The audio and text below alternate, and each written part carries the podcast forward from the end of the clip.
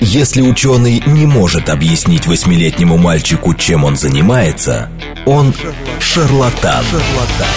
В ярком и популярном формате мы знакомим слушателей с интересными фактами из мира науки в программе «Ученый свет». свет. Программа предназначена для лиц старше 16 лет. Здравствуйте, в эфире программа «Ученый свет», в которой мы отвечаем на вопросы об окружающем мире с научной точки зрения. Меня зовут Андрей Бычков. Я автор и ведущий этой программы. Сегодня со мной, и как обычно, Вера Грибанова. Вера, привет. Привет, Андрей. Всем добрый день, дорогие радиослушатели. Здравствуйте. Мы в прямом эфире сегодня.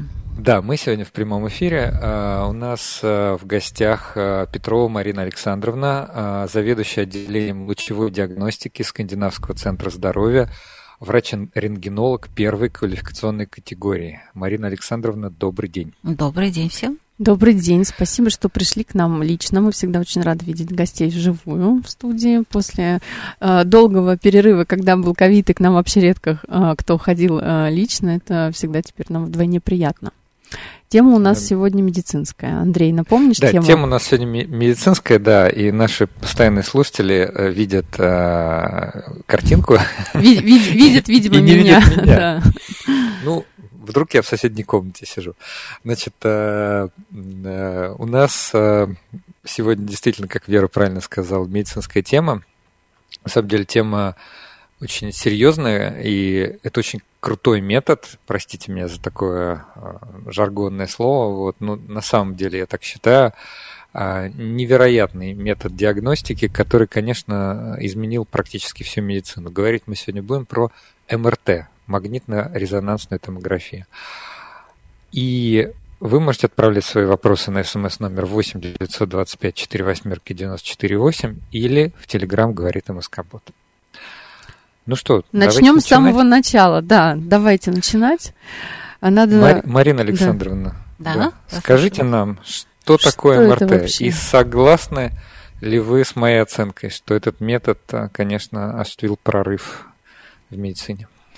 Да, конечно, я с вами согласна. Это прекрасный метод исследования, очень информативный.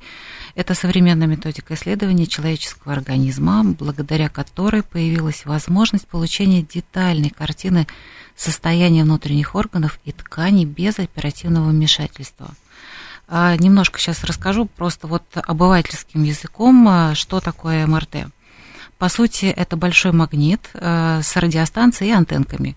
Магнит создает поле, радиостанция с определенной частотой выдает импульсы. Мягкие ткани организма, они излучают энергию под воздействием магнитного поля.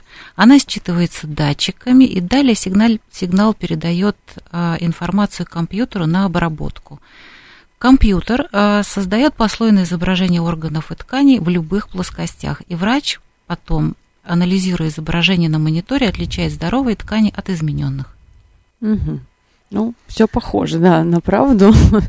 А, спасибо вам. Вот прям четенько определение вот как надо, потому что, а, мне кажется, мы все привыкли так оперировать, да, МРТ, МРТ, МРТ. А что такое МРТ? Ну, то есть, как бы, да, наверное, вот этот принцип э, изначально может быть непонятен. Э, хотела добавить от себя, Андрей, позволишь?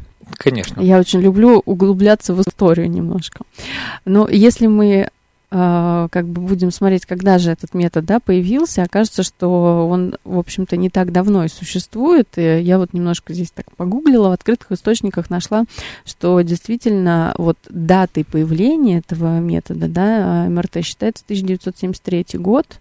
Это, соответственно, когда э, американский химик получил одно из первых э, вот изображений именно, да, на основе магнитного резонанса. А затем уже да, другие ученые в Европе начали, собственно, улучшать математический аппарат для обработки да, а, вот, а, этого излучения. Слушай, ну, да. кстати, можно я тебя да, прерву? Да, да. Я тоже посмотрел не, некоторое количество материалов про МРТ.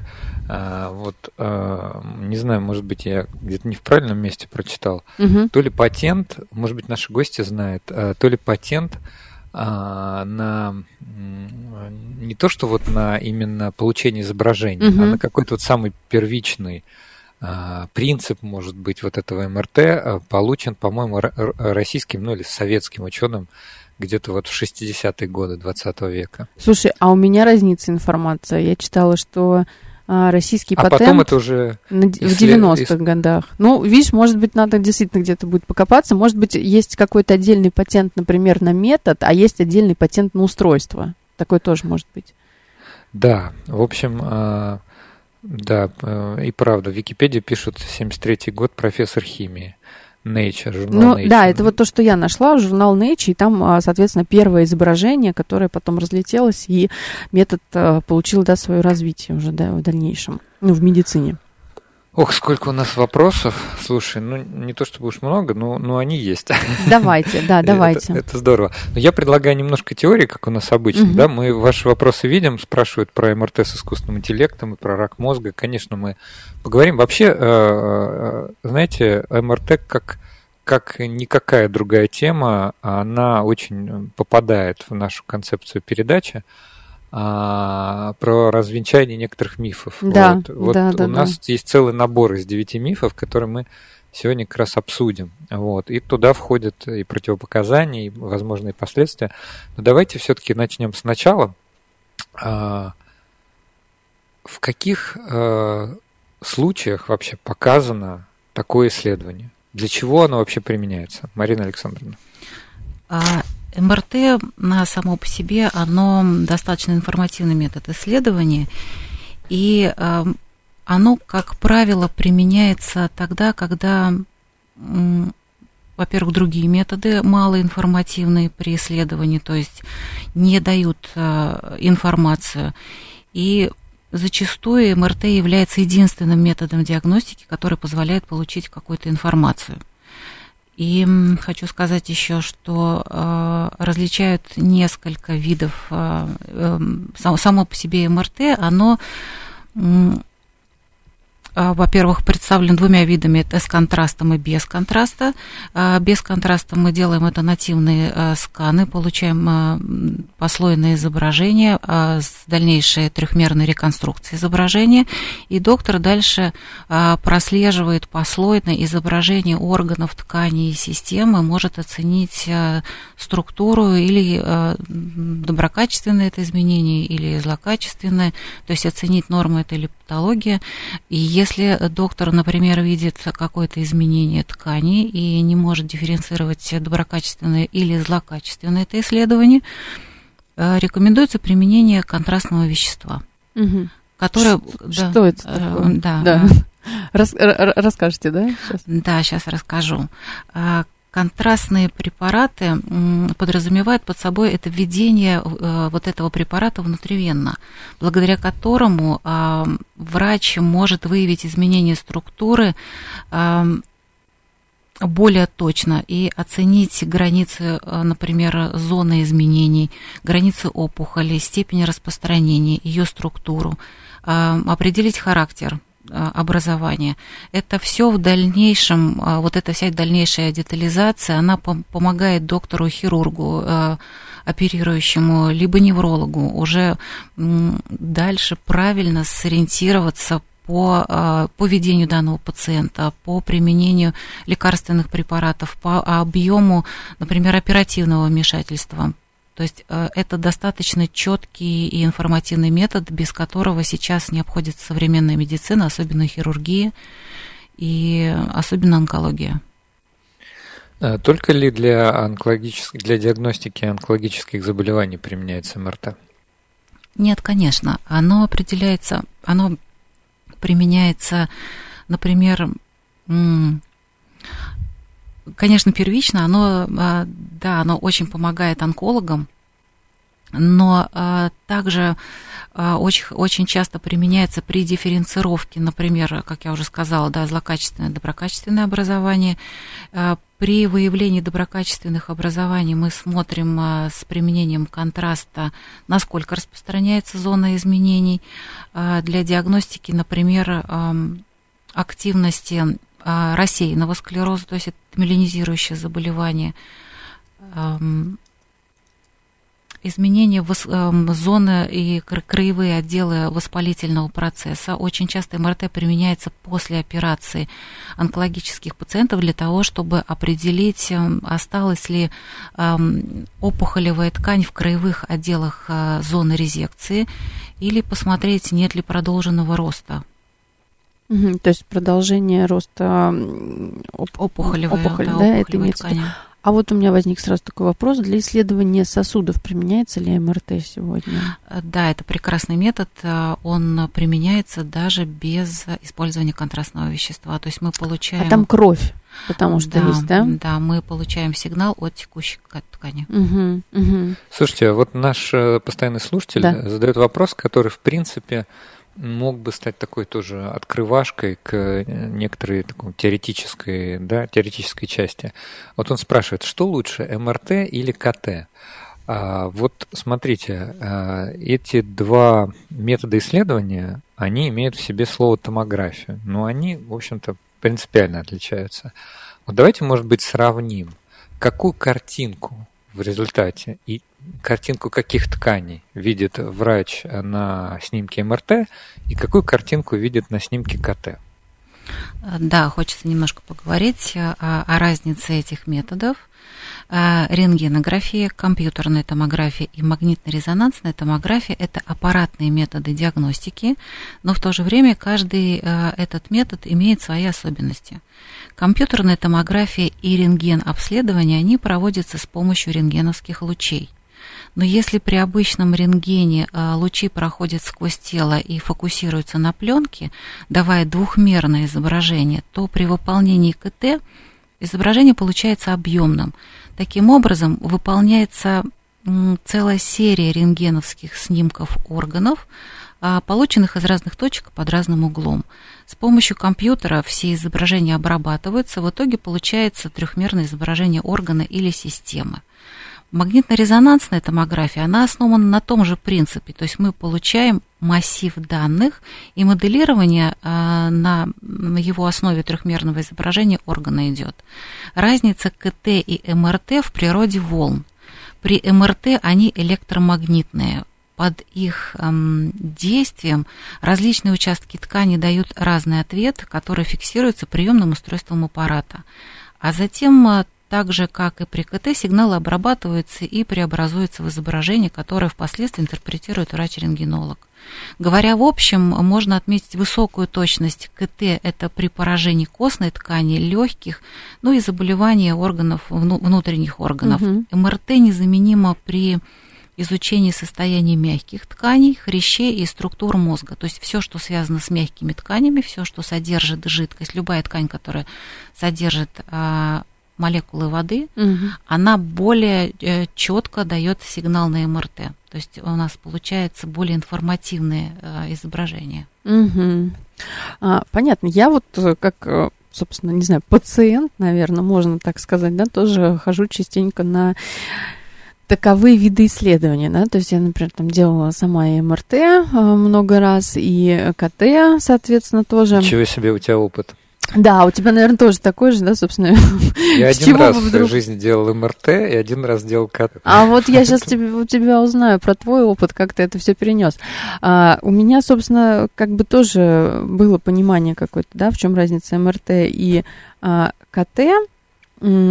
Но смотри, Андрей, мы же еще забыли тут МРТ окей, КТ окей, но у нас еще есть э, обычный рентген, да, то есть мы же... Ну вот только что наша гостья как раз сравнивала с ним.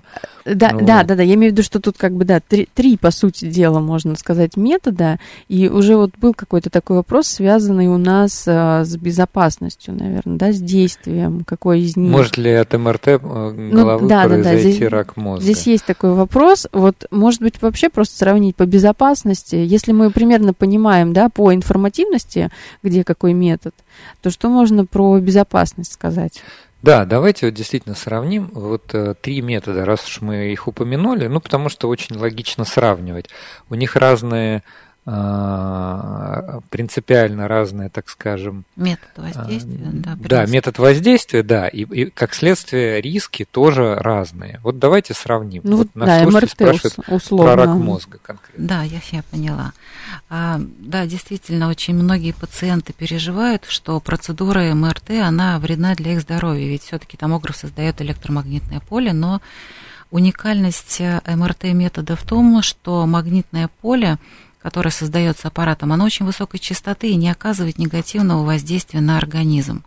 Таким образом, негативные последствия от э, проведения МРТ, они возможны лишь в случае пренебрежения правилами проведения самой процедуры. Это вот интересно, какими здесь? Да, я сейчас расскажу. Раз... Да, угу. да, да, да, да. И когда пациент игнорирует эм, вопросы лаборанта и врача о наличии противопоказаний, этими, эти противопоказания для проведения МРТ являются а, наличие кардиостимулятора в теле пациента, а другие импланты, которые имеют определенное программное обеспечение, наличие металлических фрагментов, это стружки, пули, какие-то осколки, осколки. бывают, да, да, да, поверхностные, подкожные. Наличие у пациента таких психических, психологических отклонений, как эпилепсия, когда... Наверное, клаустрофобия. Ну, клаустрофобия это такое вот состояние, да, конечно, с ним тоже стоит считаться.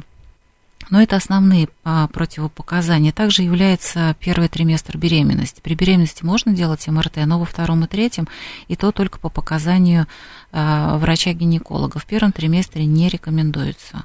А вот почему? Вот если вы говорите, что это абсолютно безопасный метод, очень высокая частота, э, все-таки при беременности не рекомендуется выполнять МРТ?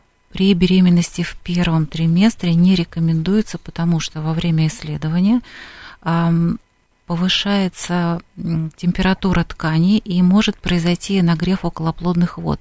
В первом триместре беременности, когда идет активный органогенез и идет формирование органов, э, совершенно наверное, нежелательно для а, формирующегося плода изменение окружающей среды, в, котором, в которой он формируется. Поэтому гинекологи не стараются назначать МРТ только по очень а, каким-то выраженным показаниям, которые которые требуют э, очень пристального внимания э, самой мамы в этот период. Угу. А, я вот еще так поняла, что а, а вот сердцем, например, если, не, не, может быть, пропустила, да, с какими-то заболеваниями сердечно-сосудистыми? А противопоказанием прямым это наличие несовместимого с МРТ кардиостимулятора. Сейчас да. стали делать кардиостимуляторы совместимые с МРТ. Кардиолог отключает кардиостимулятора на какое-то время, на время проведения МРТ, дальше опять его включает. То есть сейчас такое тоже возможно. Угу. Наш слушатель Света спрашивает, а зубные импланты тоже являются противопоказанием к МРТ? А, современные зубные импланты, они содержат минимальное количество железа, которое дает у нас артефакты. Да, там есть а, примеси металлов, а, которые дают артефакты, но они, как правило, минимальные. И импланты, которые поставлены, например, ну, где-то 10 лет назад, наверное, они дают больше артефактов, потому что содержание железа именно в самом импланте, оно выше, чем современных. Современные импланты дают, да, дают артефакты, но они минимальные, с ними можно проводить э, МРТ. Пациент при этом не испытывает никакого дискомфорта. Слушайте, а правильно я понял из ваших слов, что а, проблема только с ферромагнитными материалами, то есть типа железо, там, не знаю, может быть, хром у нас, кажется, тоже, или кобальт какой-нибудь. Железо, ну, кобальт, э, никель, наверное. Титан, да, да, железо, кобальт, никель. А, типа титан или, я не знаю, алюминий не представляет проблемы для МРТ, или тоже представляет?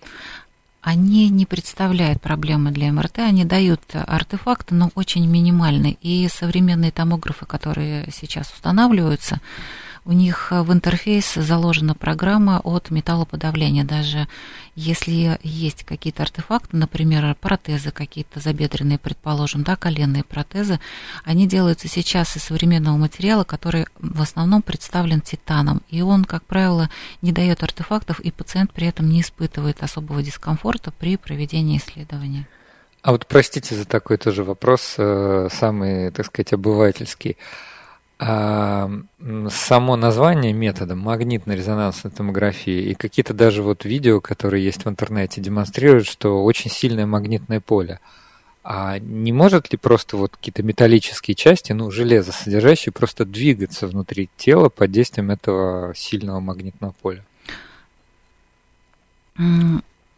Крупные, крупные импланты, например, при переломах костей, когда ставят достаточно большую пластину а, для того, чтобы укрепить а, осевую кость, да, там, например, при а, переломах берцовых костей или бедренных, там достаточно крупные импланты, да, они могут нагреваться в магнитном поле, если э, представлены сама структура импланта, она в содержании э, есть э, какое-то количество железа, да, она будет нагреваться, но современные томографы, они настроены на то, чтобы достаточно быстро провести это исследование, и а, вот этот вот эффект от воздействия магнитных а, полей именно на металл, оно было минимальное, то есть мы успеваем пациента провести исследование пациенту, не получая вот таких вот отрицательных воздействий на организм. Слушайте, мне а, еще нравится да, вопрос давай. слушателя Смит. Ты видишь, да? Да, вижу, вижу, да, ну, да, да. Вот, э, мне кажется, технически наши грамотные слушатели подключились. Э, в МРТ настолько мощные магнитные поля, пишет он, что они заставляют молекулы что-то там переизлучать все-таки так ли это безопасно? Вот у нас ну, три минутки. Я бы тут перерыва. немножко дополнила все-таки. Вот как, э, просто слушатель пишет, ну какие поля и что-то там переизлучать. Я вот даже пойду сейчас э, покопаюсь и Нет, посмотрю, как, какие передал. там, собственно, сколько там Тесла, не Тесла. То есть там огромные, по-моему, Тесла. Ну вот там, я знаешь... и пытаюсь понять, какие. Надо как-то конкретизировать. Насколько я понимаю, там может быть и низкое поле МРТ, а может быть и высокое. Это, наверное, зависит от э, аппаратуры. Ну, наши ну, гости, может быть, пояснит. Разный по мощности аппарат. Да, вот мы сейчас спросим нашу гостью как раз вот три минутки до перерыва. А, да. Так ли это безопасно? Люди, люди волнуются, знаете ли. Да, есть томографы низкопольные и высокопольные. Низкопольные это 0,3 Тесла, 0,5 Тесла до, э, до 1 Тесла. А от полутора Тесла считаются высокопольные томографы. Там действительно очень высокое поле, и э, металлические импланты в теле, они, да, могут вызывать и артефакты изображения, и какой-то дискомфорт у пациента. На низкопольных томографах, как правило, такие погрешности в исследовании, они ну, минимизируются. Вот. Единственное, что хочется добавить, что а, еще пациенты с наличием татуировок или каких-то рисунков э, на теле, они а, при попадании в магнитное поле, они тоже могут, во-первых, давать вот эти татуировки, могут давать артефакты, изображения, и при наличии больших татуировок, которые сделаны более 20 лет назад, они в связи с тем, что в состав краски а, входит э, а элемент а металла, да, да, да, да, да, да, в зоне наличия вот этой татуировки может наблюдаться нагрев, и человек может испытывать чувство дискомфорта. Современные татуировки содержат, э, не содержат, вернее, таких металлических фрагментов, как правило, такие вот явления, они минимальны. Единственное, хочется добавить э, для девушек, которые приходят на исследование с э, выраженными какими-то такими вот, с таким макияжем выраженным, э, какие-то яркие тени не стоит накладывать, потому что косметические средства, ну, те, тени на, на веки, они тоже содержат металлические вот эти вот э, фрагменты, которые тоже дают артефакты. То есть человек может не ну, испытывать... Понимаешь, там в солях, например, каких-то сложных тоже конечно. содержится металл, да, и да. соответствующий отклик может быть. Да. Вот мы как раз после перерыва обсудим нюансы подготовки, что надо. Ну, и что вернемся, да, к этому вопросу, потому МРТ. что, да, меня потому что вот эта формулировка все-таки заставляет молекулы что-то там переизлучать. Но я бы, конечно, здесь покопалась бы, да, то есть надо вот проговорить, будет, что там все-таки излучение-то какое мы получаем потом. Ладно. Давайте отпускать да. наших э, слушателей на новости. У да. нас в гостях сегодня Петрова Марина Александровна, заведующая отделом лучевой диагностики Скандинавского центра здоровья, врач-рентгенолог э, первой квалификационной категории. Присылайте вопросы. Тема наш сегодня, сегодняшняя МРТ. Услышимся после новостей.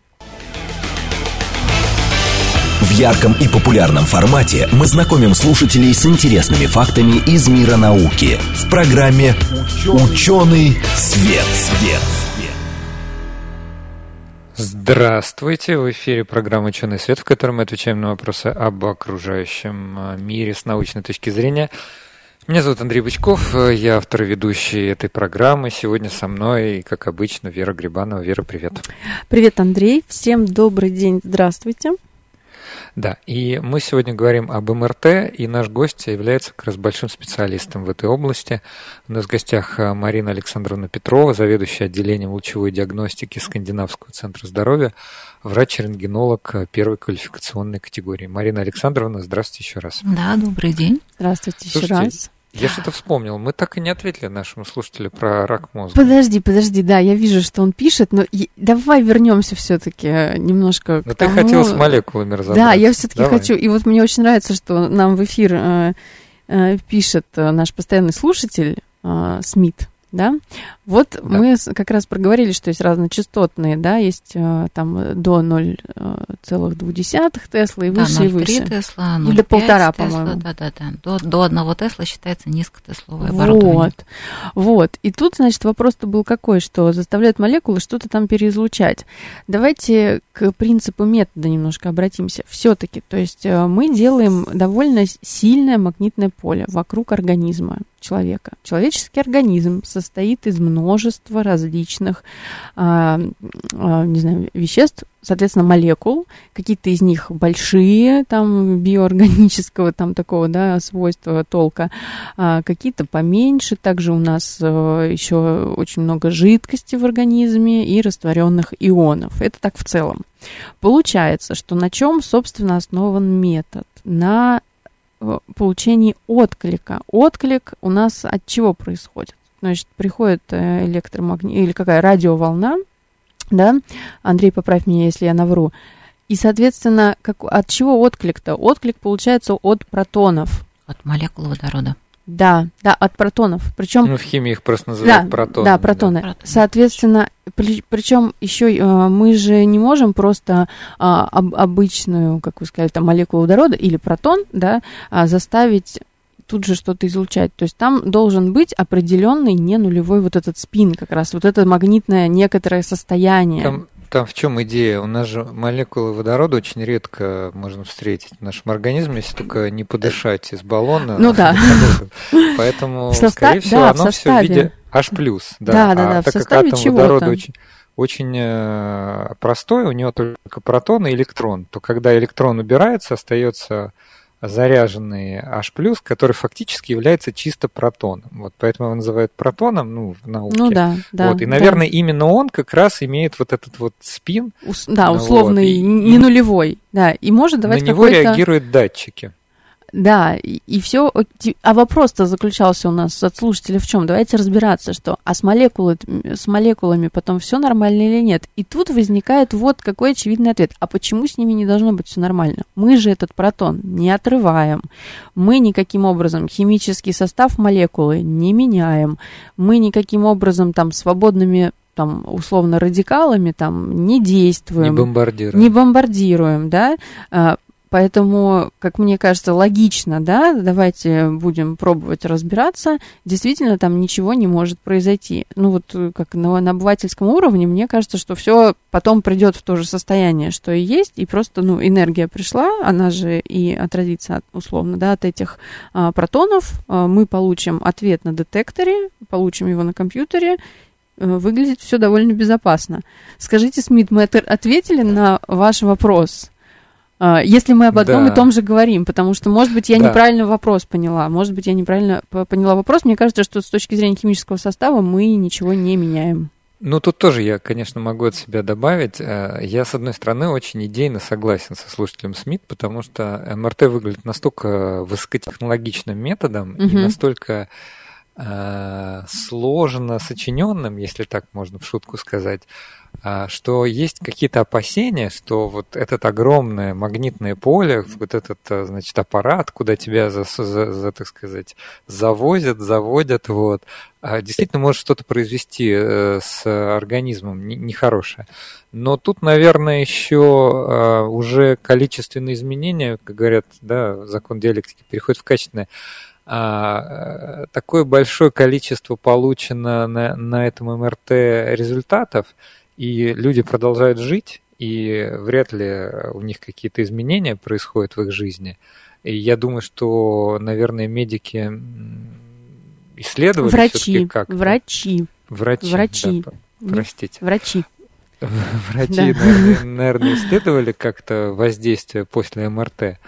Вот. И я думаю, что ну, миллионы людей, которые проходили МРТ, их молекулы тела вернулись строго в исходное состояние. Э, вот ну, Смит ответил, что все отлично, спасибо. А все спасибо отлично. вам тоже за интересные вопросы. А вот КТ, давайте вот раз мы, как договорились, да. сравнить. сравнить. Вот КТ это как что раз э, точно воздействует на организм, известно как. У нас некоторое количество недель назад была передача про а, радиоактивность и вообще про ионизирующее излучение. Но давайте дадим нашу, нашей гости. Марина Александровна, что скажете про воздействие КТ на организм? А, да, КТ это тоже метод исследования, но воздействие на организм у него немножко другое, не электромагнитное.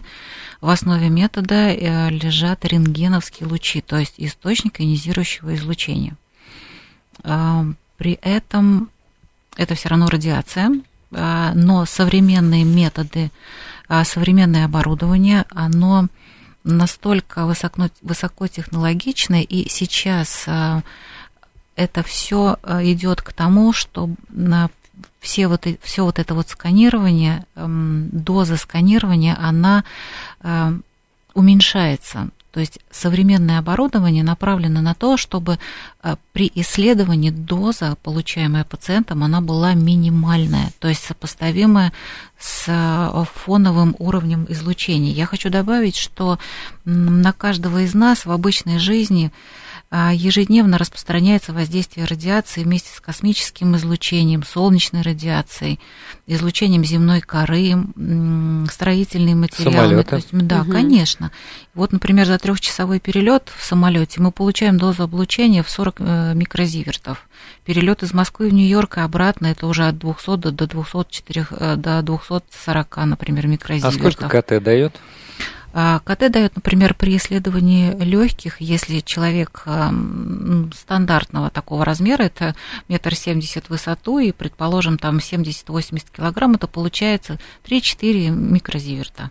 О, Андрей, а я обращусь угу. сейчас к нашей вот позапрошлой передаче, когда мы тоже обсуждали, собственно, дозу да, которая может быть. И вот там-то мы как раз говорили, что там есть эквивалентная доза, которая биологический эффект отражает, есть там экспозиционная доза, которая условно нужна радиохимикам, когда они смотрят, сколько зарядов образи, образу, образовалось там в каком-нибудь там, ну, в кубометре воздуха, а, ну, в общем, такие, да, более лабораторные какие-то вещи считают. Угу. И там мы как раз говорили, я себе даже записала, что средний фон по планете у нас примерно одна тысячная зиверт в год, но при этом в разных, например, если мы живем в разных городах... То есть миллизиверт. Фин... Милли, да, миллизиверт. То в Финляндии, например, это 6-7 миллизиверт, да, то есть 7 э, там, тысячных, да, а, зиверта, и это в год. А в Москве меньше. У нас в Москве полторы тысячных, то есть это сколько, Андрей, поправь меня, это 15... Полтора, ми... ну, да, полтора мили полтора зиверта в год. Вот я себе это запомнила, что на самом деле еще зависит от того, где ты живешь и рядом с чем ты живешь. А если ты живешь там где-нибудь рядом а, с предприятием или там рядом, в горах, какие-то еще, наверное, есть регионы особые, а, то там будет уже другой фон. Тут еще дело в том, что надо помнить, что э, все эти дозы, даже само понятие экспозиционная да, доза, да. да, они все оперируют к времени, в течение которого вы да, получили. Да, То есть, условно да. говоря, а, там безопасно получить некую суммарную дозу за год. Вот. Ее можно размазать, то есть можно, например, сделать несколько исследований или побывать в зоне, где есть радиационное излучение, и, соответственно, потом больше туда не ездить. Угу. Вот, вот э, мы тогда спросим нашу гостью, а скажите, пожалуйста, а вот сколько КТ безопасно сделать э, в, там, год, в течение например. года, например? Ну, вот это вот стандартное для стандартного роста КТ, например, легких. Ну, я думаю, что это при необходимости, если человек наблюдается, там, онкологическое заболевание, предположим, я думаю, что от 4 до 6 это будет не критично. Угу. Угу. Вообще, помню, есть там какой-то принцип, э, принцип э, разумной необходимости да. этой серии. Если что можно е... не делать, да? Да, да если можно не делать, не то не делать, а если это человеку, э, если такое исследование позволит человеку ну, там, выжить или как-то улучшить его качество жизни, то это исследование делается, и, соответственно, ну, с пониманием того, что, ну да, это какая-то дозовая нагрузка, но в целом, ну да, какая-то дозовая нагрузка.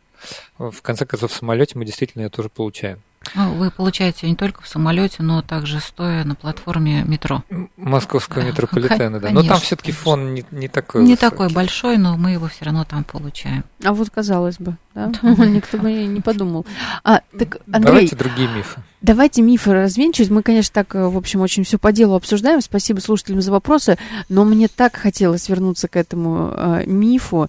Э, как он у нас там звучал? Давайте вспомним. Вот. М- так, э, про рак мозга? Не, ну, про рак мозга сейчас ответим. А, кстати, вот, Марина, э, прокомментируйте, все-таки может быть рак мозга? От МРТ? Да. Нет. А мы с вами обсуждали перед эфиром, что даже есть, наоборот, какие-то случаи, когда э, при болях э, там в суставах или где-то еще становилось пациенту лучше после а, МРТ. Да, у нас были такие случаи. Мы, конечно, не собирали статистику, такую не опрашивали пациентов после исследований, но э, некоторые пациенты э, приходили к нам, например, там с болями в коленке, да, Э, травматического характера или с болями в спине, и после нашего исследования, да, они отмечали, нам действительно стало легче, они самостоятельно вставали и уходили уже без помощи сопровождающего лица. То есть были а вот как это такие... можно объяснить? Вот что происходит, почему так? Я думаю, что и э, физиолечение, э, магнитотерапия, она тоже основана на противовоспалительных каких-то моментах при воздействии магнитного поля на ткани. Я так думаю, просто уходит э, уходит отек из ткани, и, соответственно, этому человек испытывает облегчение. То есть воспалительный компонент становится меньше. Я все про свой миф, можно, Андрей? Давай, конечно. Вот он у нас под номером, там мы себе классифицировали, да? Э, вот, значит, не станет ли мне плохо внутри МРТ аппарата, если я боюсь замкнутого пространства. Вот миф четвертый у нас был. Да. Давайте вот про это немножко. А, я знаю, что кто-то наверняка нас слушает, а, кто еще ни разу в жизни, может быть, не был в этом аппарате. Я вот была, и не один раз. И могу честно сказать, что я себя... Тебе стало плохо? Да, как сказать, мне нет, не становилось мне плохо, но только потому, что я все время себя, значит, как-то дисциплинирую и все время себе говорю, что, ну нет, надо потерпеть так, потерпеть. Сожмем зубы, потерпим, ничего страшного, там, представим, что мы в солярии, ну, вот я уже рассказывала коллегам. Вот, а на самом-то деле деле вот может стать плохо, там, не знаю, потеря сознания или еще что-то? А, поскольку пациент находится в замкнутом пространстве, конечно, он испытывает чувство дискомфорта. Ну, кто-то больше, в зависимости от нервной системы, кто-то меньше. Но несмотря, я хочу сейчас вот рассказать про пациентов, у которых э, есть Э, такие отклонения, как клаустрофобия, да, они действительно чувствуют себя плохо в замкнутом пространстве.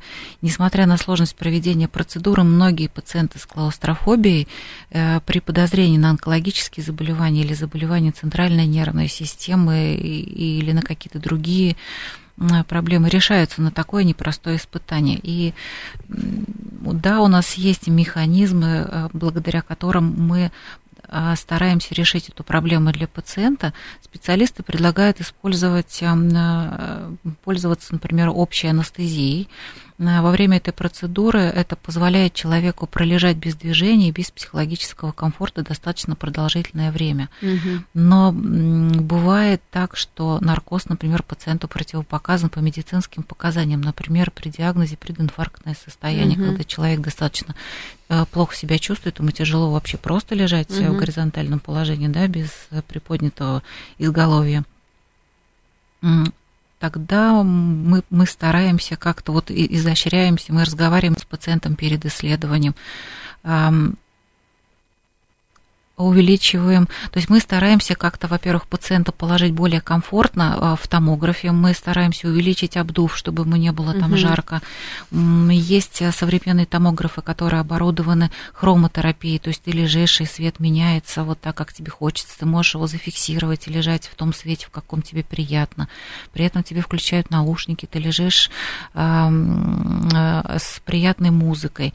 Есть пациенты, которым э, мы ставим зеркало, и он видит заднюю стенку а, зоны томографа, а, на которой транслируется, например, для детенышей мы ставим э, мультики или какие-то там интересные фильмы, которые он может посмотреть во время исследования. Для взрослых мы можем ставить какие-то приятные изображения на того же моря, то есть это вот все в живые картинки с сопровождением звуковым, то есть человек, ну, стараемся сделать максимально комфортное пребывание пациента именно в э, зоне томографа. Бывают методы, когда пациенту, то есть вот он не может э, лежать, э, когда он вот перед глазами катушка специальная для проведения исследований. Мы поэтому стараемся убрать какие-то мягкие прокладочки между телом и этой катушкой, увеличивая пространство а бывает такое, что мы пациентов выкладываем на живот, может быть, ему так комфортнее лежать.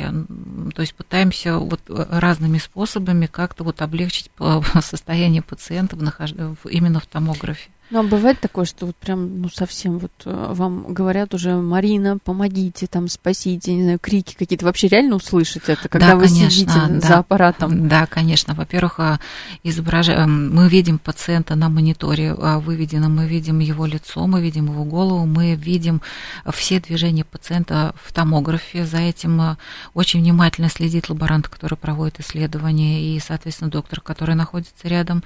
Пациенту, э, который находится в томографе, томографе всегда выдается сигнальная груша а, в случае, если вдруг что-то с ним случается, ему некомфортно лежать, что-то затекло, и при вот этом всем он просто, ну вот все, вот он не может, и все, нажимает на грушу, мы останавливаем его исследование, мы можем по переговорному устройству спросить, а, что случилось, как он себя чувствует, можем ли мы продолжать исследование, то есть мы постоянно контролируем, мониторируем а, положение пациента, его состояние внутри томографа. Угу. А вот у нас Кэт пишет, у меня клаустрофобия, я закрываю глаза и делаю МРТ, и не открываю, пока не выезжаю из аппарата. Ну, прикольно. Ну, я имею в виду, что это круто, потому ну, что дев... конечно, девушка держится все это время. Да, да. Она заставила себя. Очень многие даже закрытыми глазами психологически не могут находиться. Угу. Интересная такая, конечно, вот, э, феномен какой-то. Вот вроде бы все нормально, а что, собственно, может с тобой произойти, если ты в закрытом пространстве? Казалось бы, ну, то есть, наоборот, вроде меньше каких-то рисков, что с тобой что-то произойдет, но все равно. Видимо. Я думаю, что это как раз э, какие-то животные гены угу. высыпаются в некотором количестве людей. Угу. Вот, потому что изначально это животному, ну, вот, на, нашему виду не очень хорошо в закрытом пространстве. Ты имеешь в виду в неволе, да? В неволе. Ну, даже mm. не в неволе, да. А откуда это все берется? Откуда у нас берется страх высоты? Это же вообще абсолютно инстинктивная история. И э, если бы у нас его не было, то просто наши бы предки подходили к краю пропасти и просто бы делали следующий шаг. Да, забавно. у нас на уровне генов есть, наверное, как сказать... Э, Срабатывает инстинкт самосохранения. Вот, конечно, кстати, да. да, вот э, Марина Александровна, а как вы оцениваете, вот совершенно психически устойчивые, здоровые люди, они в аппарате МРТ комфортно себя чувствуют или тоже испытывают некое... Побаиваются. Побаиваются. Ну, не побаиваются, а испытывают, ну, некий дискомфорт. Просто они в силу там, определенной способности своей психики его могут спокойно подавить и как бы не обращать внимания. Я думаю, что э, нахождение любого человека, даже со самой, со самой стабильной психикой, нахождение вот. в узком тоннеле томографа, оно всегда является дискомфортным. Но эм, да, многие люди с, за здоровой психикой могут взять себя в руки, да, закрыть глаза, подумать о чем-то приятном и как-то вот спокойно перенести процедуру. Не у всех это получается, скажу честно. На пациенты нажимают на грушу, мы останавливаем исследование, мы даем пациенту отдышаться. Он может прокашляться, например, э, сглотнуть, э, потому что там ну, нельзя двигаться. Стараются говорить пациенту, что при движении вы будете еще дольше лежать, потому что качество артефакты, страдает. конечно, качество будет страдать. А, по-всякому боремся с этим, то есть стараемся идти пациентам навстречу. Да, конечно, это, это удлиняет, значительно удлиняет э, саму процедуру исследования, что также отрицательно сказывается на пациенте. Он оттуда выезжает, конечно, очень такой нервная система у него иногда сдает, и истерики бывают, и, ну, по-всякому бывает. Ну вот стараемся выходить из положения всякими возможными способами. Единственное, что могу еще сказать, что есть томографы открытого типа, да, они низкотесловые, они до одного Тесла, но они э, при выраженной клаустрофобии помогают все-таки пациенту справиться с вот этим э, состоянием и провести исследование. Там вот нет, там, раз... да, там нет боковых стенок, и... Вот как раз это очень в тему к, к вопросу света. Как, как вы думаете, с развитием технологий возможно ли изменение данной процедуры, например, без капсулы? Я думаю, что, конечно, да. Я думаю, что вот эти а, однотесловые, низкотесловые томографы, они в связи с развитием вот этой вот индустрии, они будут претерпевать развитие, и в дальнейшем, я так думаю, что, возможно, а, будет и высокотесловые томографы открытые, возможно. Вот, и я думаю, что все-таки это будет выход именно для пациентов с клаустрофобией. Угу. Давайте еще пройдемся по оставшимся у нас тут мифам, вопросам, да, которые да. были записаны Давайте. изначально. Можно ли делать МРТ для профилактики? То есть вот человек говорит, ой, что-то я вот хочу сделать чекап, а почему бы мне не пройти МРТ всего организма? Ну, я, наверное, сейчас озвучу свое мнение. Я думаю, что э, стоит, потому что МРТ она представляет собой относительно новый э, метод лучевой диагностики, он отличается своей безопасностью, то есть высокая информативность и полная безопасность. Пациент, скани... Э, пациент то есть аппарат сканирует исследуемые области, не оказывая при этом никакого негативного влияния на организм человека. Это позволяет проводить э, достаточно часто динамику пациентов с онкологическими какими-то проблемами, э, при этом не получая там, отрицательного воздействия на организм. А, что могу еще сказать, что благодаря высокой информативности а, мы иногда получаем, то есть пациент ни на что не жалуется, он пришел а, получить а, ну, какое-то профилактическое обследование, и мы случайно на этом профилактическом исследовании выявляем какие-то мелкие изменения, небольшие, незначительные, которые требуют динамического контроля, они требуют консультации узкого специалиста и дальнейшей динамики состояния. То есть бывают и такие случаи. Угу. Ну вот видите, вы говорите, не, не происходит никакого воздействия, а все-таки на мозг происходит воздействие в ну, результате процедуры Человек начинает задумываться. Психологически. Я просто хочу еще отметить, что а, есть и менее выраженные, но не менее важные показания к вот к такому профилактическому исследованию. Это, это какое? Э, это когда человек испытывает частые головные боли, головокружение, например, которые не имеют очевидной причины, то есть ни перегрузки никаких, просто вот на ровном месте. А боли в спине, например, конечностях, в шее, в копчике.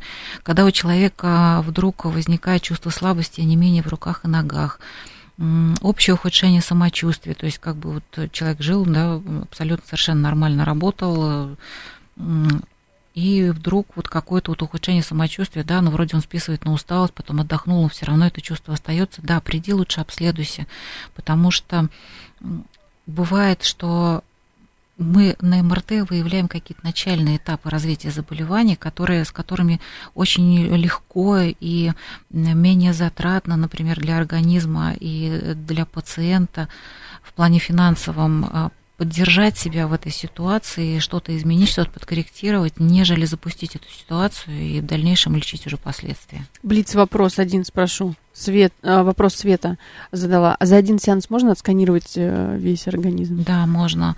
А можно э, отсканировать весь организм. Есть программа Total Body, обследование всего тела. Это онкопоиск. Она угу. длится ну, в течение двух часов. Она чуть более углубленная, наверное, на более сокращенный вариант, который, при котором мы выявляем зоны изменений, которые потом требуют детализации. Она идет где-то ну, 40 минут, около часа. Угу, угу. Друзья, пора прощаться. У нас 15 секунд до конца. Хочу да. поблагодарить всех участников. Спасибо. У нас была в гостях Марина Александровна Пова, заведующая отделением лучевой диагностики Скандинавского центра здоровья, врач-рентгенолог первой квалификационной категории. Надеюсь, что про МРТ вам стало чуточку понятнее. Всем до следующей субботы. Всего доброго. До свидания.